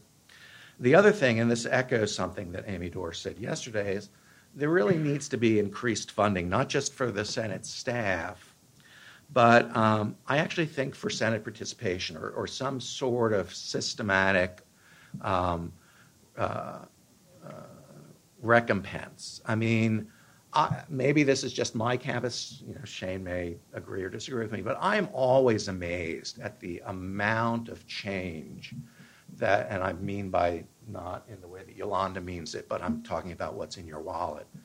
The amount of change that is available um, to faculty members who are willing to serve on some dean's subcommittee or as a dean's advisory board and then gets an extra grant of money or course relief, as opposed to Senate service, which is basically voluntary work, right? And, um, you know, you sit on something like CPB on any campus, it's a lot of work. And yet, the expectation is you're just going to do it out of the goodness of your heart. And it's just not going to work that way. It doesn't work that way well. and um, it's sort of sending a message that the university considers this voluntary work. Um, and uh, that has to change, it seems to me. But I think if the administration does bear responsibility for this, so does the Senate. Um, and partly, and this again is, is just echoing things that other people have said, um, we need as a body to regain our focus and capacity to formulate a longer term educational vision. You know, the Senate um, is largely reaction. You know, it's reactive, and I, I understand this. Um, you know, you're responding to a lot of different things. It's hard to get the time to think long term. Um, you know, I was joking with, uh, this may not be a good joke given what's happened today, but I was joking with a friend that, you know, the experience is sort of like on Monday, they show up and, you know, if you're in the Senate and they go, if we give you a gun, will you shoot yourself? And you go, no, I don't think so. And then on Tuesday, they show up and go, well, if it's a knife, would you consider stabbing yourself? And you go, no, my principle is still not to kill myself.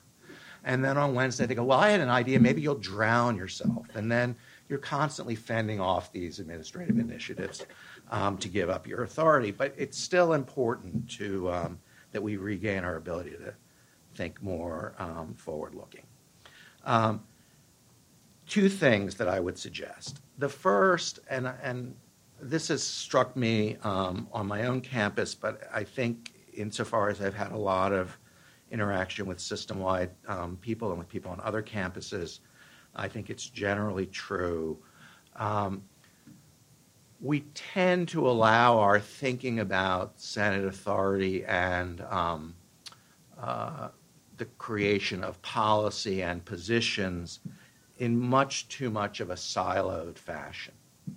Uh, and what doesn't really get thought of enough is the way in which different um, Senate committees or different Senate authorities or different Senate concerns are actually intertwined.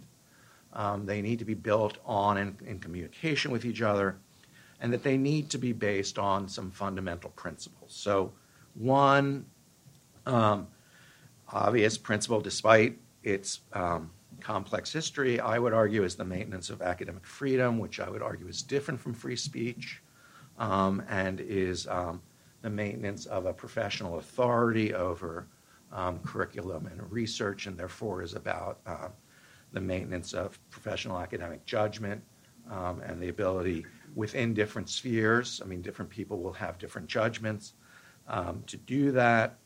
Uh, reaffirmation of the authority over curriculum and over defining fields of study and their development. There was one slide about um, uh, donor driven uh, activity in somebody's talk. Um, you know, I'm constantly having conversations with deans who, you know, have gotten some donor who wants to donate a chair, chair in a field, and they'll go, well, it's money, and I'm going to save the money because they're doing it. And my response is, well, you're only saving money if it was something that you were planning on doing in the first place. Because otherwise, you still got the same costs, plus you got the additional costs of this particular initiative. And um, it just isn't the way to run an airline. Um, and finally, a sort of a recognition that the central authorities of the Senate, power over curriculum and degrees, essential role in personnel decisions, rights of academic freedom, have to be understood as a, as a congeries of intertwined rights and powers, and that however much we work with administration, and I agree with that, um, does stand in distinction from the administration and from the claims of the administration um, and needs to be defended as such. The second point, and I'm probably running out of time, which has been mentioned on several occasions, um, is that we need to reestablish ourselves as a body of collective inquiry. People have talked about the um, all faculty conferences. They started in the 40s, they lasted till the 70s. I don't know why they died. Um, something along those lines needs to be reestablished. It will take funding, um, uh, which again, I, if the provost was here, I would ask him to do. But it's important that, that that sort of thing, it can't be the exact same type of endeavor because the faculty was smaller. um, the, the problems were less. But if it isn't recreated that way so that the Senate begins to think of itself as a deliberative, forward looking policy body again, then it doesn't really deserve the authorities that it has. And the bottom line, and this is, you know, this is preaching to the converted, um, is necessary because if you don't have the centrality of academic judgment over financial or managerial judgment, a university is simply not a university, right? It may be a business, it may be something else. Not that I think we should be imitating businesses, given the tremendous destruction of American society that the business models of financialization have caused. I mean, it's not like why we're like looking out to business for models to how to run a society sort of escapes me as a historian of a longer term. But even leaving that aside, if if the thing is not centered on academic judgment, then it's not a university. It's something else. And again, we might as well, you know, pull up, take our you know our toys home, and stop pretending.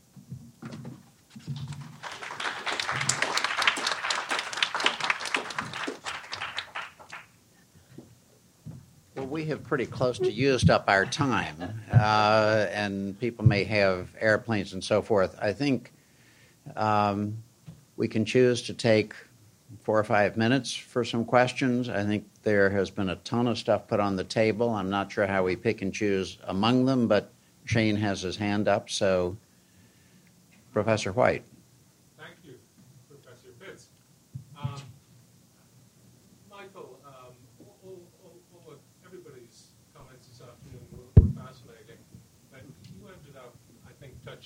Two things. One is the engagement in shared governance. And as a faculty, it's our responsibility to do that. Uh, you also mentioned the proliferation of Tiger teams. Uh, my brand new dean has created a shadow curriculum committee. Um, so, you know. Yeah, we should talk about your dean. Well, that, that's, another, that's another topic. But shared governance, unless we engage it, unless we look to the future, it doesn't mean anything. So thank you for making that point. Can I add to you about that? Because I forgot this, that I think the Senate has to do a much better job than it does of convincing faculty as a whole that participating in this matters. You made that point that faculty are pay a loyalty penalty for participation and giving um, you made the point about core funds per student dropping by 31% since the year 2000. And that's partly because of real dollars not being provided by the state. Uh, but it's also uh, due to unfunded mandates to increase enrollment or half funded mandates to increase enrollment. Capital funding uh, that is another enormous problem. The state has not been contributing to capital projects uh, for more than a decade. Um, I wanted to turn towards former Chair Dorr, uh, if I may. The visioning of UC for 2040, that was an attempt uh, allegedly prompted by the Council of Chancellors to look way into the future. Uh, my understanding, then Provost Dorr facilitated that discussion, uh, but the chancellors didn't like what they were seeing and uh, uh, maybe ended the conversation. But I, I, she may correct me on the history of this. But that exercise did find two really important things. One was the current, the current fiscal liabilities are enormous. Uh, we're worried about building for the future and the cost of that. It's the debt that we've already accumulated is crushing. Uh, the second, it was quite interesting to me that the campus's aspirations for growth did not match. They were way below what we would need to do to fulfill our obligations uh, under the master plan. Um, so this is you know both addressed to, to you and to former Provost Dorr uh, to make sure I've got my history and my observations right.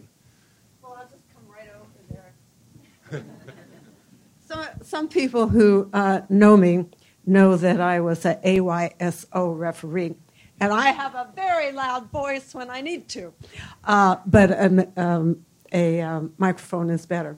So it, that's generally true. It was a, this was an exercise that, um, that chancellors wanted to do, which was to look at um, various growth models and what the obligations might be if we took the eligibility uh, standards and the population growth both into account, and the fact that more high school students were being prepared. All right, and um, and it included looking at what were the current obligations, what did they think they wanted, and um, how did those things match up into a future that was far enough away that you wouldn't be doing um, uh, uh, direct planning right at the time. And what happened after it all got put together, we had one meeting, I think, maybe two. It had um, faculty representation and administrative representation. And then we took it all back and we were going to finish it. And then we got, I got uh, letters from my friends from UCLA, in fact, with stop now. And, um, and, and my view is that what happened was that the uh, likely numbers that we would give for capital for new stuff in order to handle the student growth and all of the repairs and fixes and all was huge, huge. And it was, while it was meant to be internal, it was also the case that it could look like it was um, actually growth planning, which many of the campuses didn't want to cope with or had to cope with and wanted to do specifically. So it all got stopped. I did insist, and staff worked with me, and we wrote the whole thing up. We consolidated all, all the things we had. And then what I've been interested in myself is that some of that has reappeared like in at regents meetings like the uh, capital needs in the future but it's it's not all packaged up into the future. And um, there were, there actually was enough interest expressed by a variety of the chancellors that we could have met the estimates for the future. That wasn't what stopped it at all. It was all these more political worries. But we did package it, and I have seen that it got used, several parts of it, in pieces. Um, it's, Thank you for asking for Five, it. five minutes after five. I'm going to, so we're going to have to wrap up, and people can come and address some of the speakers. I want to take the chair's prerogative to make one or two very brief points. Um, I will leave to the Senate leaders now and coming on to work out the precise interaction with administration on how that part of shared governance goes. I think it will always be an evolution. There will be strong views on both sides, and I will leave that to the appropriate parties to sort out. But I want to make the point that there are a few key issues that are in the hands of the Senate. I mentioned diversity as a while ago. That's the Senate dictates who the faculty are and the pathways, so that's an issue. The PPIC estimates down the pathway that was looked at are frightening. The University of California has to have a role in whatever the solution of that is. The Senate is responsible for granting those degrees. What degrees? How many? What does, a, what does the university look like? Is it a fixed number of student model like Harvard or Yale where you don't grow the population? That's probably not an acceptable political answer but exactly how many more students will the university be responsible for? How do they plan to educate them? The capital issues are there. Uh, at least when I was provost, there was a suggestion that if we used online education to a greater degree for resident students, that some of the capital demands would diminish. There are a lot of issues here if you have that many more students, what does our faculty look like? That is directly in the control of the Senate. So I th- and, and and it's at least intersegmental, however much value there is with ICAS or other groups remains to be seen. These are in the hands of the Senate. And I think that the challenges are enormous. The mark on history that the Senate can bring to the table now is huge. Uh, it's for the good of California, it's for the good of the university, it's good for the, for the good of students, for the good of faculty that we've never met but we want. Um, Senate has a lot of work that doesn't require somebody else to initiate. You have to gather data, you need friends for that, you need to work out paths forward. But the way the faculty looks, how many students you educate and give degrees to, that is Senate business. And so I think the 150th anniversary is kind of a springboard to the next 50 or 100 years or the whatever the double sesquicentennial looks like. Um, and so I wish the Senate well in these weighty deliberations, but the good of the state and the country will turn on your decisions. And I, you know, wish us all well in those endeavors. So, with that, I think we will conclude the terrific birthday celebration for 150 years and thank the Senate for putting this together and hope that you carry away some useful messages from this. And we wish you well in these endeavors. Thank you. You've been listening to a podcast by University of California Television.